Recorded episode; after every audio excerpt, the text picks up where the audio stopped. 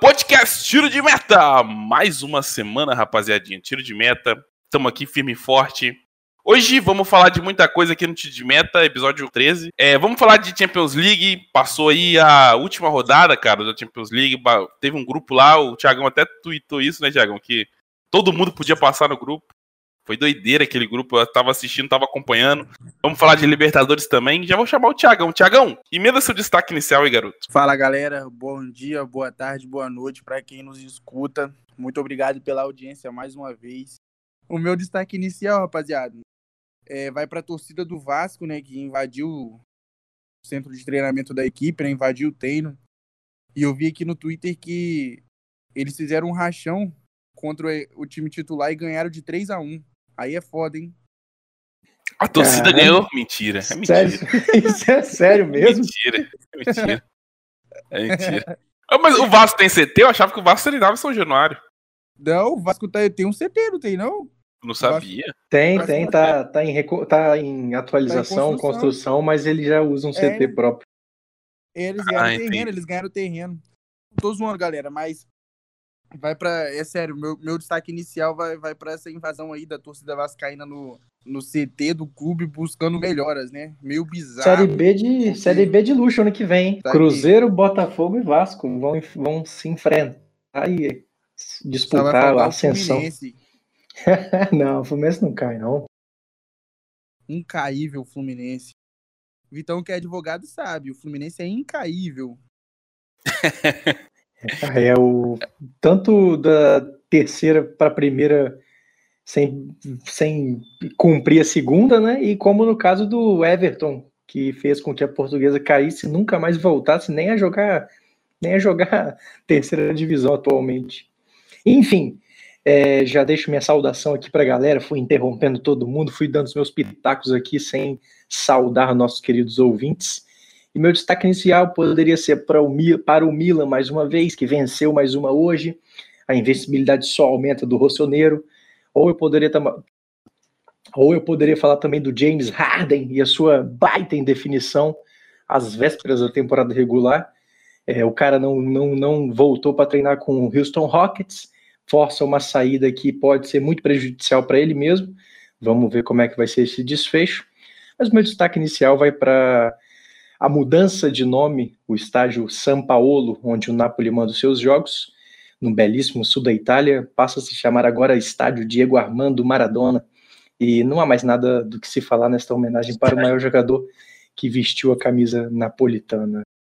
Muito bem. O meu destaque inicial, cara, essa semana, vai pro ex-treinador do Flamengo, Domenech Torrent, que acaba de embolsar quase 2 milhões de euros por multa rescisória. Eu te pergunto, flamenguista, não era melhor ter ficado com o Domenech e embolsado esse dinheiro aí, não? Difícil imaginar o que seria com o Domenech, mas que é um arrombo no cofre rubro-negro, ninguém pode negar. 2 milhões de euros, eu não sei nem quanto que isso é em reais hoje em dia. Não, bizarro, porque o Flamengo entra na justiça, né, para deixar de pagar 10 mil reais para as famílias. O Flamengo não, né, a diretoria do Flamengo. A instituição Flamengo não tem nada a ver com isso. Mas, enfim, no momento em que eles demitem o treinador, tem que pagar 2 milhões de euros e ainda contrata o Pedro, né, definitivamente. Daqui a pouco vai aparecer igual, vai aparecer o Marcos Braga, acabou o dinheiro. O negócio tá em investimento alto lá no Rubro Negro, cara. Mas eu acho que o Pedro vai ser a única contratação desse ano. Pelo menos em dinheiro, talvez venha um pessoal sem contrato, né? O caso do De La Cruz, do próprio Balbuena, que tá acabando o contrato agora.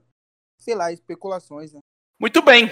Entrando aqui na nossa pauta do Tiro de Meta, vou começar pela Champions League, como sempre, né? Como toda semana. Champions League chegou ao final agora da sua fase de grupos. E o que mais chamou atenção essa semana, a gente não pode deixar de falar do racismo, né, não, Thiagão? Teve um caso muito bizarro de racismo lá no jogo entre Paris Saint-Germain e Istambul Başakşehir. O que você tem a dizer sobre isso aí, Thiagão? Finalmente, os jogadores eles se uniram, né, em prol do... tomaram uma atitude contra o racismo. Muito do Dembaba, que foi herói neste caso. Ele liderou o movimento o tempo todo. E também os jogadores do Paris, né, que concordaram em sair do campo, porque eles teriam muito bem sabotar o Istambul, continuar em campo, a vitória seria dada para eles. Mas não, finalmente os jogadores se uniram em prol dessa luta, né? Já estamos em 2020, quase 2021, tendo que falar de racismo, cara, numa partida de futebol.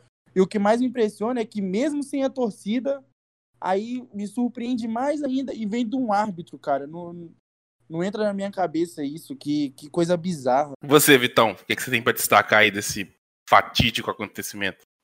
Então, Bené, muita gente já falou sobre isso e, sabe, eu sempre critiquei grandes estrelas, grandes esportistas e personalidades que têm muita influência na mídia, posicionamentos.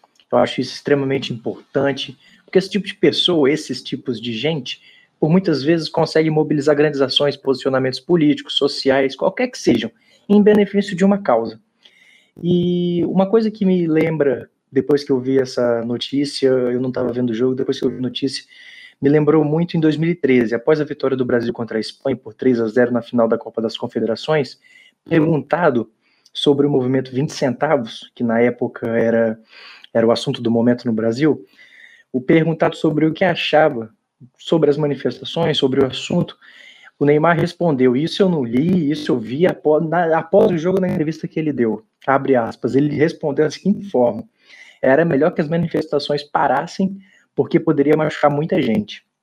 Essa semana, em um tema completamente diferente, mas não menos relevante, ele liderou seu time, faz com que os jogadores ganhassem força para se retirar da partida, isso sim que é o adulto lei de fato, né? Porque você pega uma declaração de 7 anos atrás e vê essa postura que aconteceu essa semana, uma atitude grandiosa e que mostra um certo amadurecimento. Quando uma pessoa do nível de influência que o Neymar possui, e o Mbappé, neste caso, né, que são as duas grandes estrelas da partida, faz uma ação dessa maneira, é digno de aplausos, não só ele também, como os outros jogadores de menos expressão na mídia. Espero que ele continue assim, bem como no dia seguinte, porque ele destrói com o jogo, ele acaba com o jogo, ele canaliza toda essa situação deplorável para arrebentar e mandar um recado para todo mundo.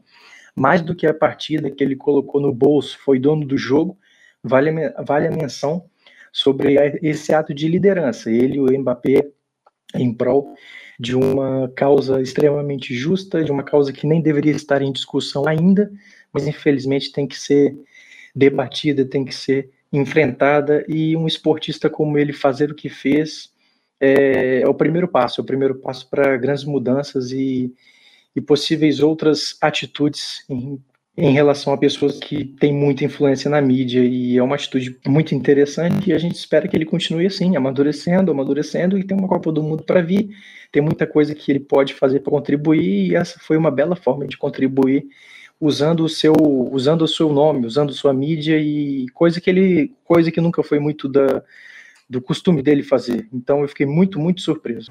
Eu acho que essa manifestação foi, se não foi a maior, foi uma das maiores dentro do futebol, assim, porque a gente já viu outras equipes abandonando o campo, mas nunca em um palco tão grande, né? Nunca em um jogo de Champions League, um jogo de Libertadores, um Mundial de Clube, sei lá, talvez nessas ligas menores, assim, já tenha acontecido isso, mas num palco tão grande, assim como a Champions League, foi a primeira vez. Talvez dentro de campo tenha sido o maior ato antirracista, né? Antirracismo da história do futebol, eu diria.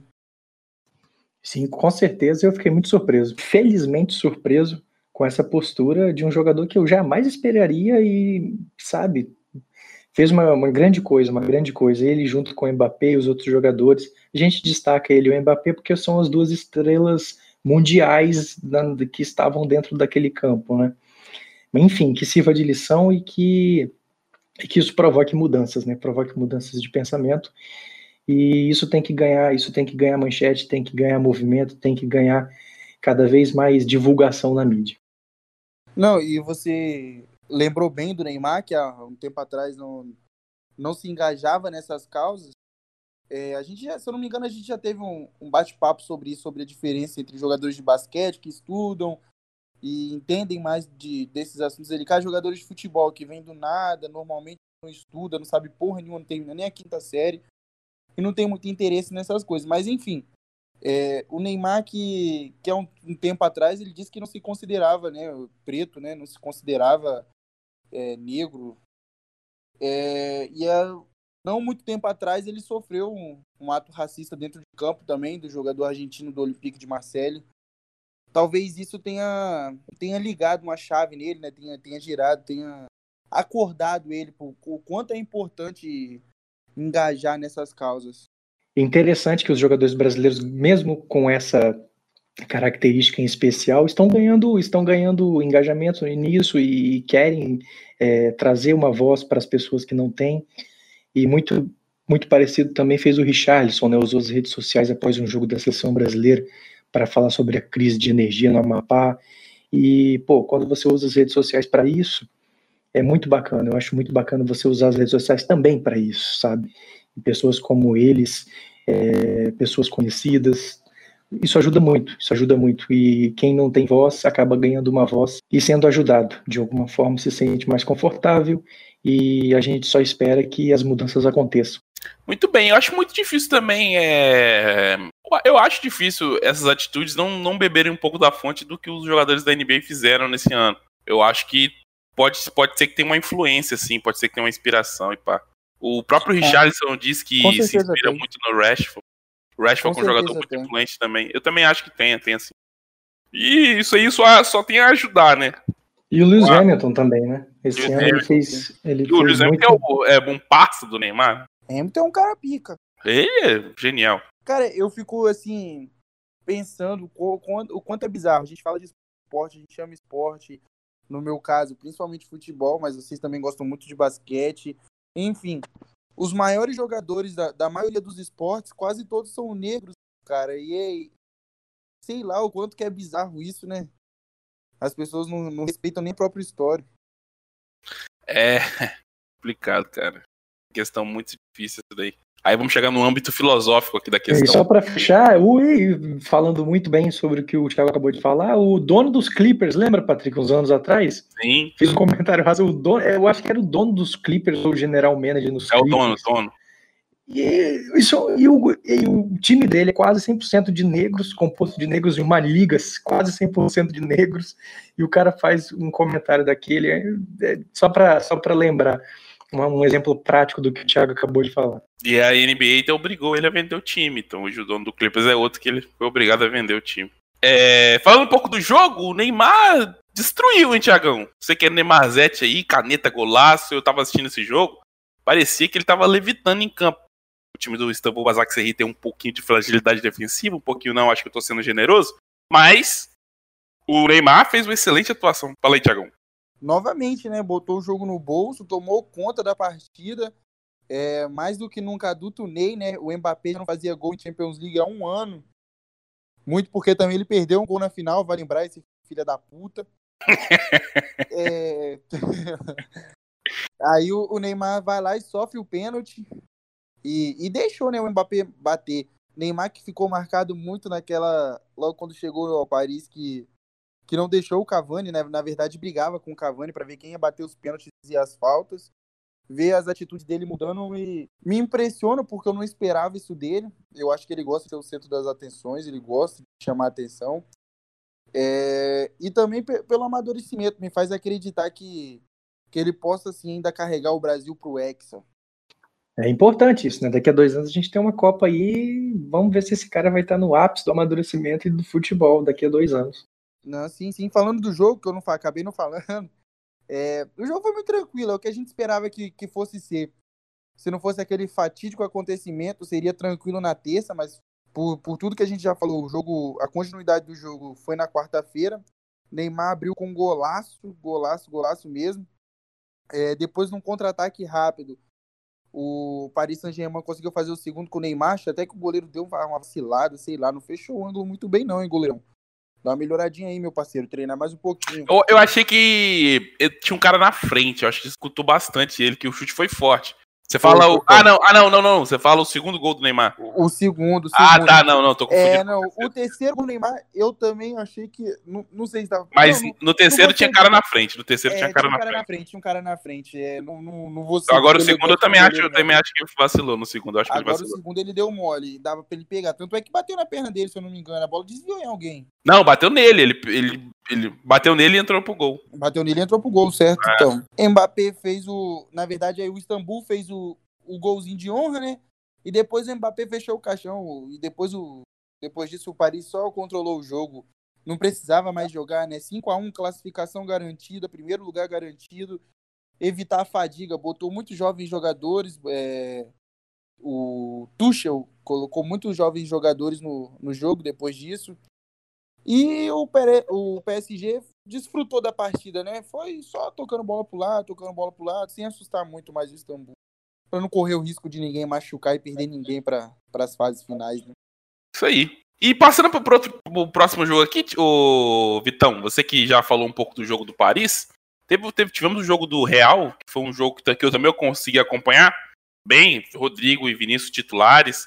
O Real fez uma atuação até legal. O que você tem para dizer desse jogo aí, Vitão? Clima de final, né? Clima de final em Madrid e demonstração de força do Real. Desde que o Cristiano Ronaldo saiu, se espera um novo líder técnico dentro do campo, que poderia ter sido o Hazard, acabou não sendo, por contusões também.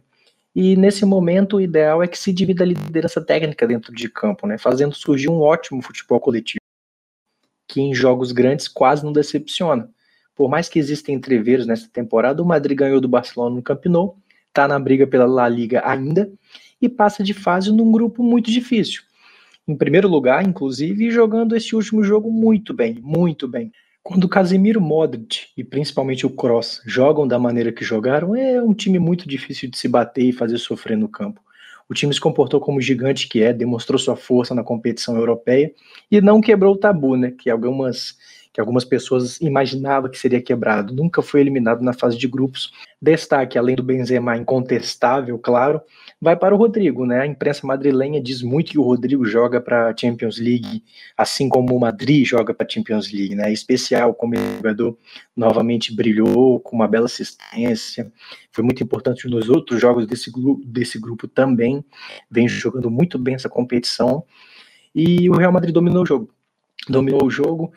Cresce em jogos grandes, fica na primeira colocação do grupo e se sai muito bem, se sai melhor do que a encomenda pelo que vem jogando nos últimos jogos e pelos apertos que passou nesse grupo. Perdeu 2 vezes para o Shakhtar, isso não é uma coisa normal, o Zidane sofre muita instabilidade, mas quando joga jogos grandes, quando joga jogos com gostinho de final, com gostinho de decisão, o time vai super bem, controlou o jogo, e agora, e mais uma decepção da Inter de Milão, né, mais uma decepção desse time, e passam Real Madrid e Borussia Mönchengladbach, foi, no fim das contas, acho que foram os dois times que mais mereceram essa classificação para as oitavas. Falando um pouquinho do jogo também, o Real Madrid nunca perdeu um jogo começando com Rodrigo e Vinícius Júnior nas pontas, né, nunca perdeu um jogo.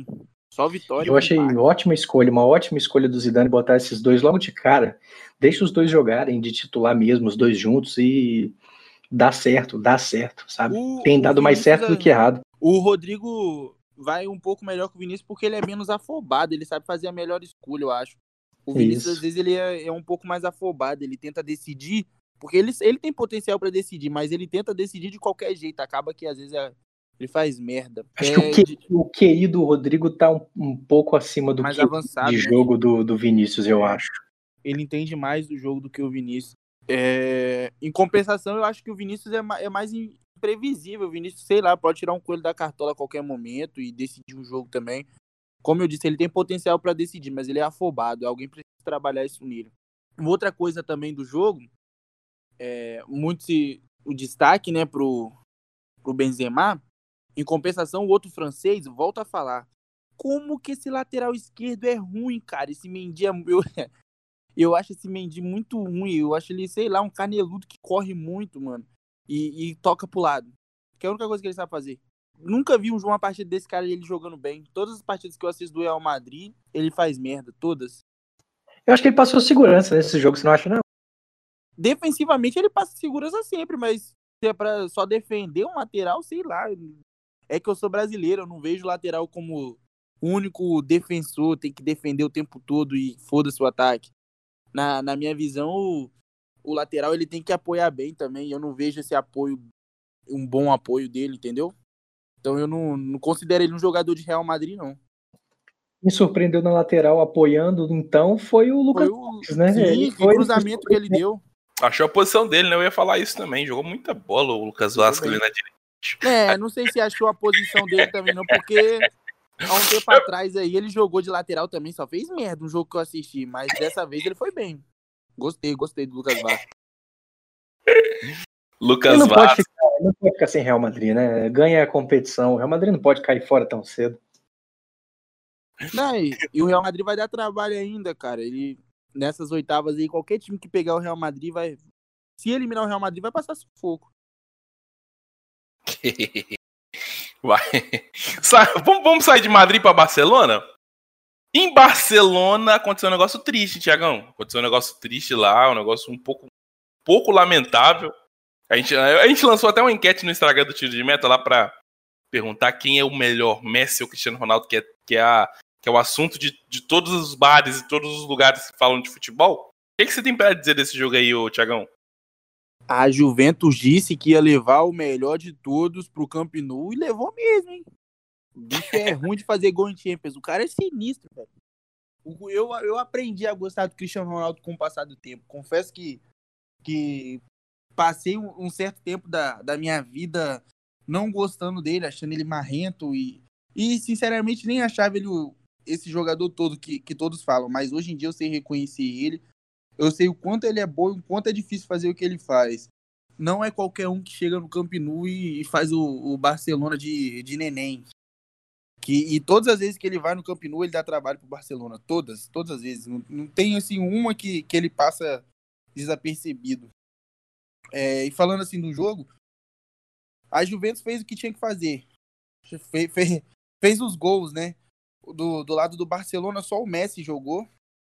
O Messi chutou, se eu não me engano, 7 bolas. O Buffon defendeu todas. Foi um duelo à parte também da partida. O Messi, inclusive, que no final da partida trocou, né, de camisa com o Buffon, pediu para trocar com ele. Uma curiosidade, o Cristiano Ronaldo tem a coleção dele de camisa, né, que tem as camisas pica, o Messi também tem as camisas pica, mas eles nunca trocaram a camisa entre eles, porque, segundo o que as pessoas dizem, eles não pedem para trocar a camisa, só os outros que pedem para trocar com eles, então eles acabam que nenhum pede pro outro. Então, na coleção pica de camisa do Messi, não tem a do Cristiano Ronaldo, e a do Cristiano Ronaldo não tem do Messi. Engraçado como é que existem essas picuinhas, né? Que bobagem. Bobagem, né? Mas eu acho que, não sei, não. Eu vi o Messi pedindo a do Buffon na partida de ontem. Não sei se eles já tinham combinado, se o Buffon tinha pedido antes, mas eu vi o Messi pedindo a do Buffon. E você, Vitão, o que você tem pra destacar aí desse jogão entre... que a gente até tanto antecipou, né, na semana passada. Vitória importante fora de casa para a Juve, né, Berné? Fica em primeiro lugar do grupo, cai para o pote 1, sorteio acontece na segunda-feira, e o Barcelona, que vinha fazendo uma campanha perfeita, perde, cai para o segundo lugar, e pode enfrentar um time muito forte logo de cara, né, logo nas oitavas, um Manchester City, um Liverpool, um Bayern de Munique. O Barcelona fez uma campanha perfeita, mas com desempenho bem bosta. Foi um falso desempenho, sei lá. Não é falso não, né? Porque os caras ganharam os jogos. O importante é ganhar as partidas. O Real Madrid foi campeão da Champions 3 vezes seguida ganhando os jogos. Falar que eu tô torcendo pro Borussia pegar o Barcelona nessas oitavas de... eu tô torcendo pro PSG, né? Porque eu sou Neymarzete, então eu torço pro Neymar. Eu queria ver o Neymar regaçando o Barcelona. Ou o Messi regaçando o PSG, ia ser foda. Achei que o Messi não deixou nem um pouco a desejar, participou ativamente da partida, foi muito bem em vários momentos do confronto, tocando muito bem a bola, efetuando passes certeiros, mas o coletivo ficou aquém de seu potencial, né? Isso tem sido uma constante nessa temporada de renovação do time catalão, que não consegue mais depender só do Messi, digamos assim, né? Mesmo perdendo por 2-0 logo de cara, bem no início da partida, né? Aos 20 minutos já estava 2-0, ele não se abateu, continuou buscando o jogo, colocou-se à disposição para as tabelas. Então, eu acho que um pouco disso é porque o Messi, eu acho que ele já tá foda-se para essa temporada. Ele não tá mais querendo jogar no Barcelona. Então, se ele tá perdendo de 5, aquela partida foi para ele se divertir. Tanto é que ele tentou dar uma caneta no Cristiano Ronaldo e, sei lá, se foi uma risadinha ou se foi uma cara de dor. Me pareceu uma risadinha. Acho que ele tava se divertindo, ele não tava nem aí pro resultado do jogo, é o que me passou. Mas se ele se diverte dessa maneira, pô, Perfeito, né? Perfeito, porque vários outros jogos dessa temporada mesmo, o Barcelona levando um couro e ele é batido, ele é esquecido no jogo, ele, sabe, deslocado da partida, e pode ser por esse motivo, porque tava o Cristiano dentro do campo, ok, cada um busca a sua motivação, né? Mas eu gostei da atitude dele, foi o melhor jogador do Barcelona de longe, mas de longe. Todos os jogadores do seu lado não conseguiram fazer média, não conseguiram fazer frente para conseguir jogar com ele. Todas as bolas que o Buffon defendeu foram chutes do Messi, então isso já diz muito do que foi o desempenho individual em relação ao coletivo do Barcelona. E o que vem sendo o time do Barcelona nessa temporada e nas temporadas passadas também, né? Que quando o Messi não joga, o Barcelona não joga. Fica complicado para ele. Não, ninguém tem a menor preocupação de pegar o Barcelona nas oitavas, né? Igual vocês estavam conversando aí. Ninguém tem mais aquele medo de pegar o Barcelona numas oitavas, sabe? Pelo contrário, né? Todo mundo quer pegar o Barcelona. E do outro lado, né, do confronto, da rivalidade criada entre os torcedores e a mídia, o Cristiano sai com 2 gols, ótima participação no jogo inteiro, caiu muito pelo lado direito do ataque, até lembrando seus tempos mais juvenis, ajudando na recomposição e saída de bola também. O melhor jogador da partida para mim mesmo assim foi o McKennie, meio-campista americano, marcou um belo gol, inclusive, o segundo gol da equipe italiana. E eu achei muito bacana um post que o Cristiano Ronaldo fez nas redes sociais, onde ele colocou a seguinte legenda, né? Fez aquela comemoração de praxe dele, né? Pulando muito alto e gritando sim. E a foto era esta imagem e a legenda dizia: todos sentimos falta da torcida nos estádios e espero que as coisas mudem muito em breve, mas até lá o show deve continuar. Você sente que teve uma provocação aí, Thiago, nessa legenda? É uma bela legenda. Eu achei que teve um tom de provocação, sim, que ele sentiu falta da torcida do Barcelona para ver o show dele em campo. Com certeza, com certeza. Com toda certeza. Ele gosta, ele é um jogador daquele que quanto mais você provoca, mais ele joga. Que ele gosta mesmo que xinga ele, que manda ele pra merda, que fala que ele é um bosta, porque... Ele aguenta, né? Ele aguenta. É motivação pra ele. É motivação. Finalizando, então, aqui a Champions League. Vamos ter o sorteio na segunda-feira, né? Como o Vitor destacou. Vamos ver. Quem vai pegar quem, vamos ver como é que vai ficar essa situação aí. Passando agora aqui pra Libertadores, rapaziada. A Libertadores também pegou fogo ontem, teve questão de pênalti lá, né? Que o bagulho... O Thiago, eu quero muito ouvir o Thiago em relação àquele pênalti do Tevez. Tô curioso, não ouvi a opinião do Thiago ainda. Vamos começar pelo jogo do Grêmio da Massa e o Santos. O jogo foi lá em Porto Alegre, o Grêmio acabou empatando com 1-1 com o Santos. Vitão, o que você tem para destacar desse jogo aí, cara? Então, o Santos soube jogar o jogo muito melhor que o Grêmio, soube conter todos os perigos que o time gaúcho poderia levar, neutralizou muito bem o meio-campo gremista. Conseguiu marcar seu gol, uma pichotada do Vanderlei, saiu de uma forma extremamente infeliz, muito ruim do gol. O Santos teve chances para ampliar o placar, principalmente no segundo tempo, em contra-ataques que não lograram êxito. O Caio Jorge, no segundo tempo, teve uma chance clamorosa para fazer o segundo gol. O Vanderlei espalma, o zagueiro do Grêmio, praticamente ajeita a bola para o Caio Jorge. Ele acaba chutando cruzado, mas coloca para fora. Nos acréscimos, o Grêmio consegue achar um gol de pênalti com o Diego Souza, empatando a partida. A síntese do jogo foi o Santos jogando muito melhor o jogo inteiro, merecendo a vitória, inclusive. Vale ressaltar o bom trabalho que o Cuca faz à frente do time santista, reinventando, inclusive, a sua maneira de jogo, em comparação com os últimos trabalhos feitos, né?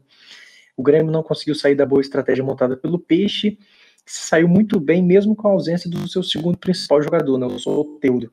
E uma atenção especial vai para a ausência do Pituca, um jogo que o Santos não pode levar gol, perde o Pituca no meio campo, e o jogo da volta pode ser um pouco mais complicado com essa ausência, né? Até porque o Jean-Pierre no Grêmio pode voltar. O Grêmio melhora muito o seu desempenho, vem de 17 jogos sem perder, com 13 vitórias, o time sai de uma crise que existia no Campeonato Brasileiro, no início do Campeonato Brasileiro, sobe na tabela, chega nas semifinais da Copa do Brasil e tá na briga contra o Santos pela vaga nas semi da Libertadores, né? É um confronto que tá muito em aberto. A equipe do Grêmio sabe jogar esse tipo de confronto, sabe jogar esse tipo de jogo, principalmente fora de casa, um confronto indefinido. O Santos perdeu. O Santos teve a faca e o queijo na mão para abrir uma boa vantagem, controlou o jogo inteiro. O Grêmio não jogou bem essa partida, perdeu o meio-campo, sentiu muita falta de Jean-Pierre e ganhou sobrevida para o jogo de volta. Creio que a ausência do Pituca vai fazer uma boa diferença para esse meio-campo santista, que o torcedor santista, principalmente com a polêmica do pênalti no fim, sai com um gosto muito amargo, com um gosto de poderia ter sido muito melhor. Lembrou o jogo do Flamengo e Grêmio também é lá no... Isso que eu ia falar agora, velho. O texto todo me lembra o Flamengo e Grêmio do ano passado, porque antes da partida contra o Flamengo, o Renato disse que tinha o melhor futebol do Brasil, e agora, antes de jogar contra o Santos, ele disse isso também. O primeiro jogo lá, né, na Arena do Grêmio, foi totalmente controlado pelo Flamengo o primeiro tempo, da mesma forma que o Santos controlou o primeiro tempo. O segundo tempo, o Grêmio volta um pouquinho melhor e consegue o gol. Foi da mesma forma que aconteceu contra o Santos, né? Tudo bem que o gol foi mais pro final, mas na verdade foi no último lance do jogo, né? Foi no pênalti. Será que vem outro 5x0 aí no jogo de volta? É mais complicado. Será que o Marinho vai ter essa banca toda? Será? Não, mas agora... eu queria falar um pouco sobre esse pênalti, cara, porque me deixa um pouco confuso. A imagem que eu vi parece que ela bateu na manga da camisa. E a regra tinha mudado, não sei, agora impedimento vale até onde a manga vai, mais ou menos na altura do ombro. E aí a bola bateu lá, o jogador tentou botar a mão pra... Tudo bem, ele tentou botar a mão pra trás depois que ele viu que tinha batido na mão dele, né? Mas enfim, pegou, na minha visão, né? Que eu vi o lance, não vi detalhadamente, vi umas 3 vezes, só umas 2 vezes. Tinha pegado na manga. Eu não daria o pênalti, não, se eu fosse o árbitro. Ainda mais o último lance, assim, sei lá. Achei duvidoso esse pênalti aí. Bem duvidoso. Não, muito bem, muito bem. O Grêmio agora que... tinha enganado até no Brasileiro, né? Tinha ganhado 3 seguidas, depois empatou. E aí depois ganhou a última também. O Grêmio que deu uma engrenada. O Grêmio que sempre assim começa meio dormindo, né, na temporada. Acho que toda a temporada é assim. O Grêmio sempre começa por meio assim, meio cambaleado, e depois dá uma engrenada. E é um time que sabe jogar esse tipo de competição, né? Pra jogar lá na Vila Belmiro. Acho que o Santos tem que tomar muito, muito, muito, muito cuidado. E principalmente com a questão do Soteldo, que tá com coronavírus, né? Isso dificulta muito. Passando aqui pro próximo jogo da Libertadores que a gente selecionou. É o jogo que eu queria falar com o Thiagão. Thiagão, foi falha do Lomba naquela penalidade ali? Claro que foi, velho. Se ele já tava na cabeça dele, que era pra ele ficar no meio, que porra que ele foi fazer? Que ele jogou, espalmou a bola pra dentro do gol. Eu não me lembro bem.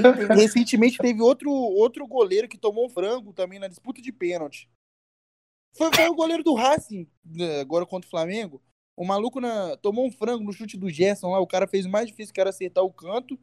E na hora de tirar o 10, espalmou a bola pra dentro do gol. Mas o do Lomba ainda foi pior, cara. O do Lomba... A torcida do Internacional tá muito...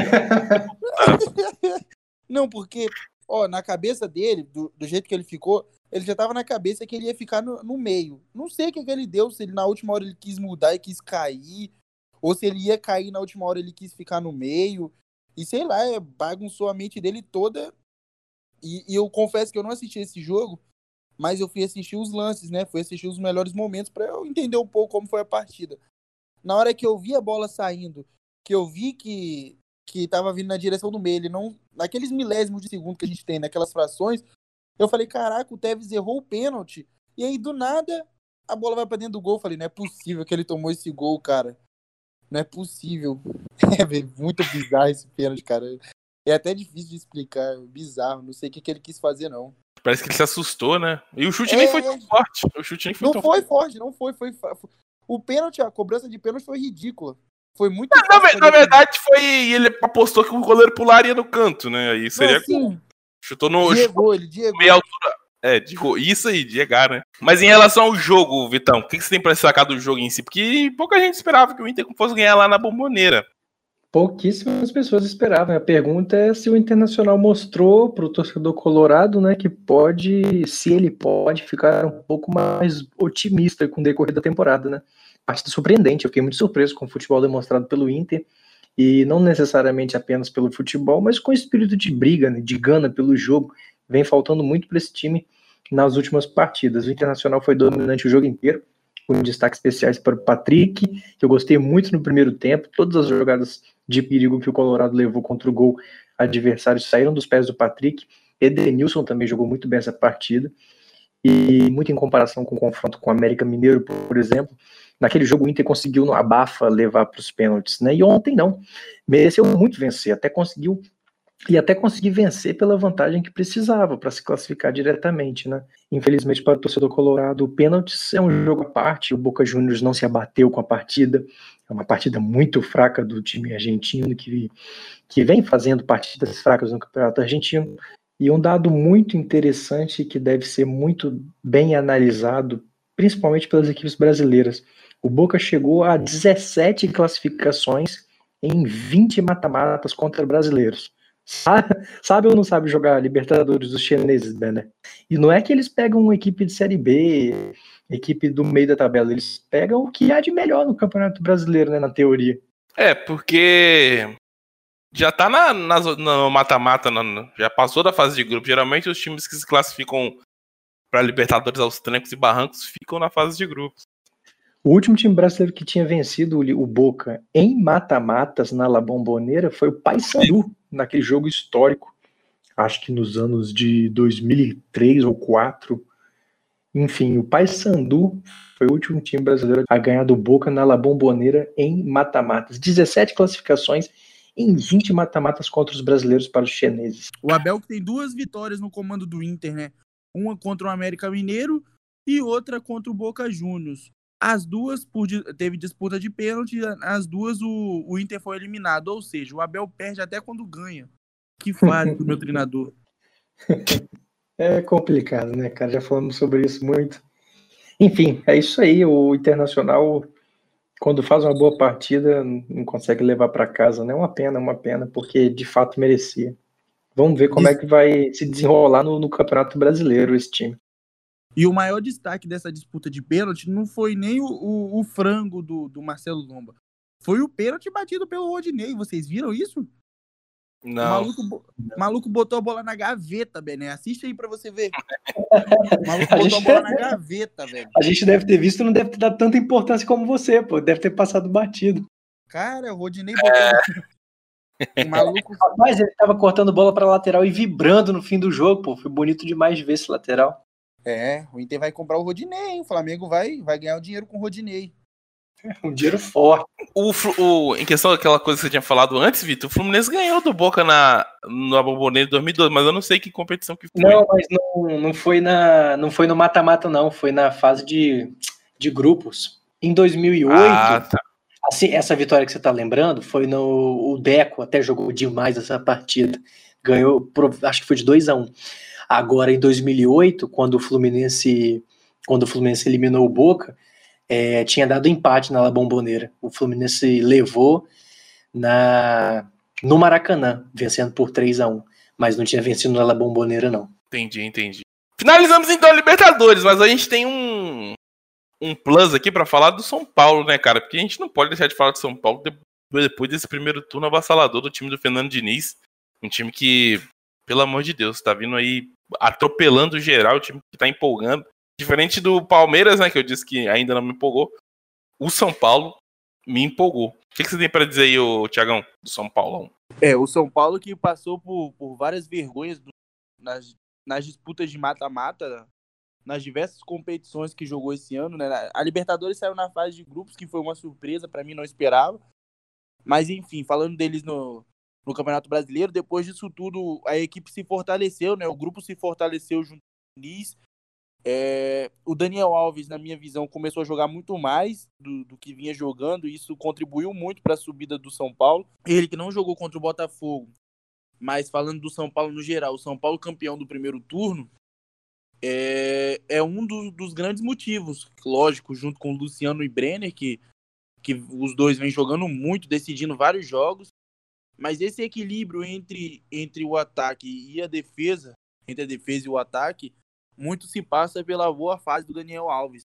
Que uma curiosidade aí, foi o único jogador fora da Europa que foi indicado para os melhores da FIFA, né? Lógico que não entre os 23, entre os 20 lá, mas Foi o único lembrado de todos eles, todos os jogadores sul-americanos, foi o único lembrado. E que tanto foi criticado nesse programa pelo Thiago por jogar no meio-campo, né? É verdade, é verdade. Essas listas aí em relação à América eu nem levo em consideração. Porque é muita coisa aí. Muita coisa que... Por que o Gabigol não tá na lista dessa, então? O Gabigol decidiu muito. Por que o Jorge Jesus não tá? O Jorge Jesus era pra estar. De melhor treinador aí da FIFA aí. Não tá, não sei porquê, mas eu não levo em consideração isso. O Edmundo, em 97, se não me engano, Edmundo foi o melhor do mundo naquela porra daquela temporada. Ele nem sequer foi lembrado. E a FIFA não tá nem aí pra América. Tá nem a aí. A FIFA pra... que vem com discurso de futebol fora da Europa, mas eles mesmo não cumprem com o discurso dele. Eles não... Parece que não assistem o futebol fora da Europa mesmo. E você, Vitor, o que é que você tem pra falar aí do São Paulão, que tá empolgando geral? Avassalador, né? E o Diniz corrige os seus erros, os erros que ele cometeu em outros times, né? O São Paulo já não leva tantos gols de contra-ataque. O São Paulo já não leva muitos gols de bola aérea. Tá certo que nas últimas três partidas foram contra adversários fraquíssimos, principalmente o Botafogo. Não levou gol, salvo engano, só apenas contra o Goiás levou um gol. E ele consertou isso, consertou o sistema defensivo, o time aproveita muito mais as chances que cria no ataque. O Sara e o Igor Gomes são dois jogadores fundamentais nesse esquema, que pressionam muito a saída de bola adversária, dão muita movimentação no jogo. Luciano e Breno em fase extraordinária. O Luan, que é o meio-campo, que agora que vem vencendo as contusões, está brilhando demais. O São Paulo conta com todos os seus jogadores à disposição desde o início do campeonato, e isso é muito importante para um método de jogo que o Diniz se propõe, né? Principalmente na questão dos treinamentos. Então, quanto mais jogadores estiver à disposição e quanto mais ele conseguir repetir a sua escalação, melhor para o São Paulo. Foi bancado pelo Raí, muito bem bancado, e está tendo retorno do torcedor São Paulo agora. Vem de ótimas atuações e o desempenho do São Paulo é ótimo. São Paulo perdeu apenas 2 jogos nesse primeiro turno, conseguiu vencer praticamente todos os adversários mais fracos do meio da tabela para baixo, coisa que o São Paulo passava sufoco um tempo atrás. E se conseguir metade do aproveitamento que teve no primeiro turno, digo que consegue vencer esse campeonato, que oscila demais os outros times postulantes ao título. E com essa oscilação, o São Paulo já consegue uma boa gordura para vencer e impressiona o futebol, e virou a chave de uma forma um tanto quanto rápida até. São Paulo saiu de uma crise, foi vencendo, pairou uma tranquilidade, principalmente depois dos 2 bons jogos contra o Flamengo, e agora é a continuidade de um trabalho extremamente bem feito, contando com a fase extremamente iluminada que vem tendo os seus 2 atacantes, Breno e Luciano. Esses caras estão fazendo muita diferença, e os gols praticamente se dividem entre os 2, né? Muito bom ver esse time jogar, e só precisa o Volpi ter um pouquinho menos de confiança com os pés, sabe? O Botafogo poderia ter feito até um golzinho de honra, e se fosse um jogo mais complicado, talvez seria um erro imperdoável, né? Esse goleiro ainda não me dá muita confiança não, cara. Eu tenho um pé atrás com o Volpi, mas enfim, o sistema defensivo está muito bem, e o São Paulo se firma de vez como postulante ao título. Confesso que o Volpi também não me traz essa confiança não, parece que a qualquer momento ele vai entregar a partida, ele vai entregar um gol. É isso aí.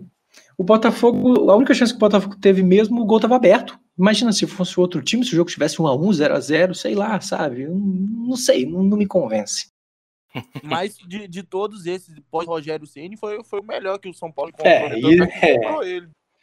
Isso é fato. Depois do Rogério, com certeza. O bom é que o próximo goleiro do São Paulo já vai ter uma certa tranquilidade, que eles já vão ter esquecido o Rogério por conta dessas boas por conta de algumas boas partidas do Volpi. E também ele teve algumas, mas em outras ele entrega, sei lá, goleiro estranho.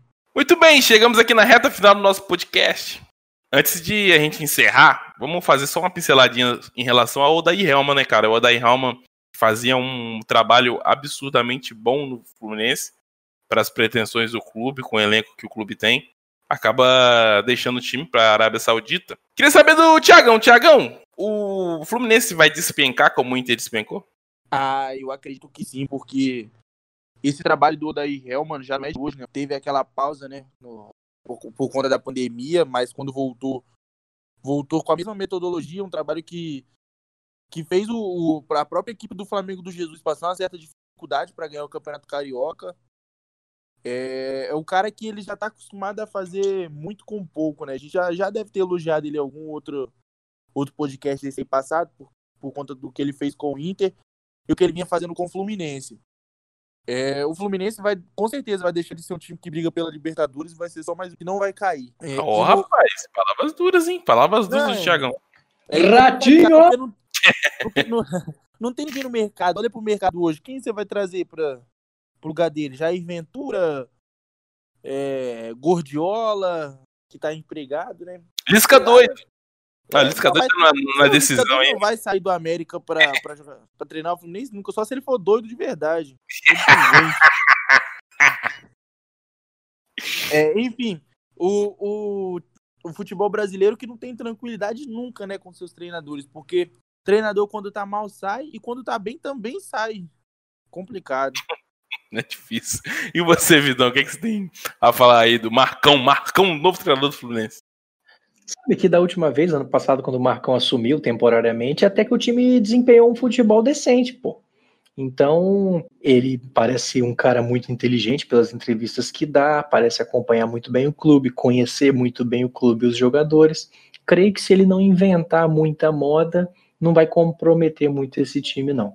Acho que o time vai conseguir arrancar pontinhos dos times que estão à sua frente, vai conseguir eliminar rivais que estão mais abaixo.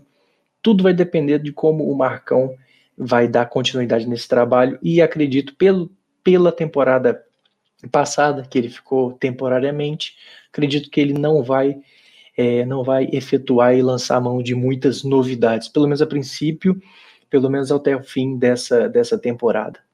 Vamos ver se a diretoria do Fluminense vai querer inovar, assim como a diretoria do Inter inovou, né? Acredito que não, mas seria um tanto quanto cômico, né? Porque se o Abel cair lá do Inter, ele tem uma vaguinha no Flu, hein? Porque o pessoal gosta dele lá no Flu, né, não, Thiagão? Tem torcedor que não gostou do trabalho do Odair Helma, mas gosta do Abel Braga. Esse pessoal é estranho, cara. Tia, porque teve muito torcedor feliz, teve muito torcedor do Fluminense feliz que o Odair saiu. Muito. Não foi pouco, não, é muito. Porque, segundo eles, o time quando ganhava jogando mal, mas eles já viram o elenco que o Fluminense tem? Sei lá. O Fluminense está a 3 pontos do Flamengo, que é o time que tem um elenco muito melhor, com um investimento muito maior. 3 pontos só. Não, é de se refletir. O Odair Helman, os 2 trabalhos dele aqui no Brasil foram bons, cara. Ele ficou prejudicado pelaquela eliminação contra o Flamengo na Libertadores, né, do Inter no ano passado. E a final também da Copa do Brasil, que ele acabou perdendo. A final da Copa do Brasil, que ele acabou perdendo. Mas, de qualquer forma, ele fez milagre. Assim como o Kudê também vinha fazendo milagre. Vinha fazendo muito com pouco também no... Pra quem fala que treinador não faz diferença num time, pra quem falava que o time do Flamengo, por exemplo, qualquer treinador faria aquele time ser campeão, é mentira, cara. Quem assiste futebol, quem entende de tática de verdade, sabe o quanto o treinador faz diferença. Um bom treinador, né? O mal também faz diferença. E o mal também, né? O Abel Braga lá no Inter. Muito bem, rapaziada. Finalizamos, então, aqui o episódio de hoje. Episódio 13, episódio 13. Já extrapolamos um pouquinho aqui o tempo. Então, considerações finais, rapaziada. Apenas agradecer, querido Bené, Thiago, pela companhia, por todos os ouvintes que dispuseram um tempo para nos ouvir, essas belas vozes. E semana que vem estamos de volta firme e forte, o ano vai se acabando e o Tiro de Meta continua nos corações da galera. Forte abraço e até a próxima. Thiagão, considerações finais, garotão. Não, eu queria dar um destaque aqui final, já que meu destaque inicial foi meio bosta, que eu não tinha nada pra falar, acabei descobrindo aqui um assunto interessante. A gente que falou de treinador, Thiago Silva e Felipe Luiz fizeram um curso da CBF para treinador. Será que muito em breve aí a gente vai ver um Fla-Flu com o Thiago Silva de treinador do Fluminense e o Felipe Luiz como do Flamengo? Tomara, cara. Tomara. O Felipe Luiz é o tipo do cara que é tão estudioso que é capaz de ele ser um treinador que possa brilhar fora do Brasil. Se ele for um bom treinador, se provar um bom treinador, né? Que é um cara que tem nome lá fora. Um cara que tem um certo nome. Um cara inteligente. Aposto que ele vai ser um bom treinador. E se bem que eu acho que ele tá caindo tecnicamente também, o Felipe Luiz, essa temporada. Então acho que a partir dessa temporada ele vai tecnicamente vai cair o futebol dele, que é a própria questão física, né? Sim, sim. Enfim, só queria deixar isso aqui como uma curiosidade, porque eu achei interessante agora que eu vi aqui no... mas, novamente, agradecer quem assiste a gente até o final, quem escuta a gente até o final, né? Quem tá aí com a gente sempre, escutando todos os nossos podcasts. Agradecer pela moral. Muito obrigado mesmo. Fiquem com Deus e até a próxima. Muito bem, Thiagão. Obrigado a todo mundo que ouviu até a gente aqui até o final. Agradeço de verdade. Um beijão e... tchau!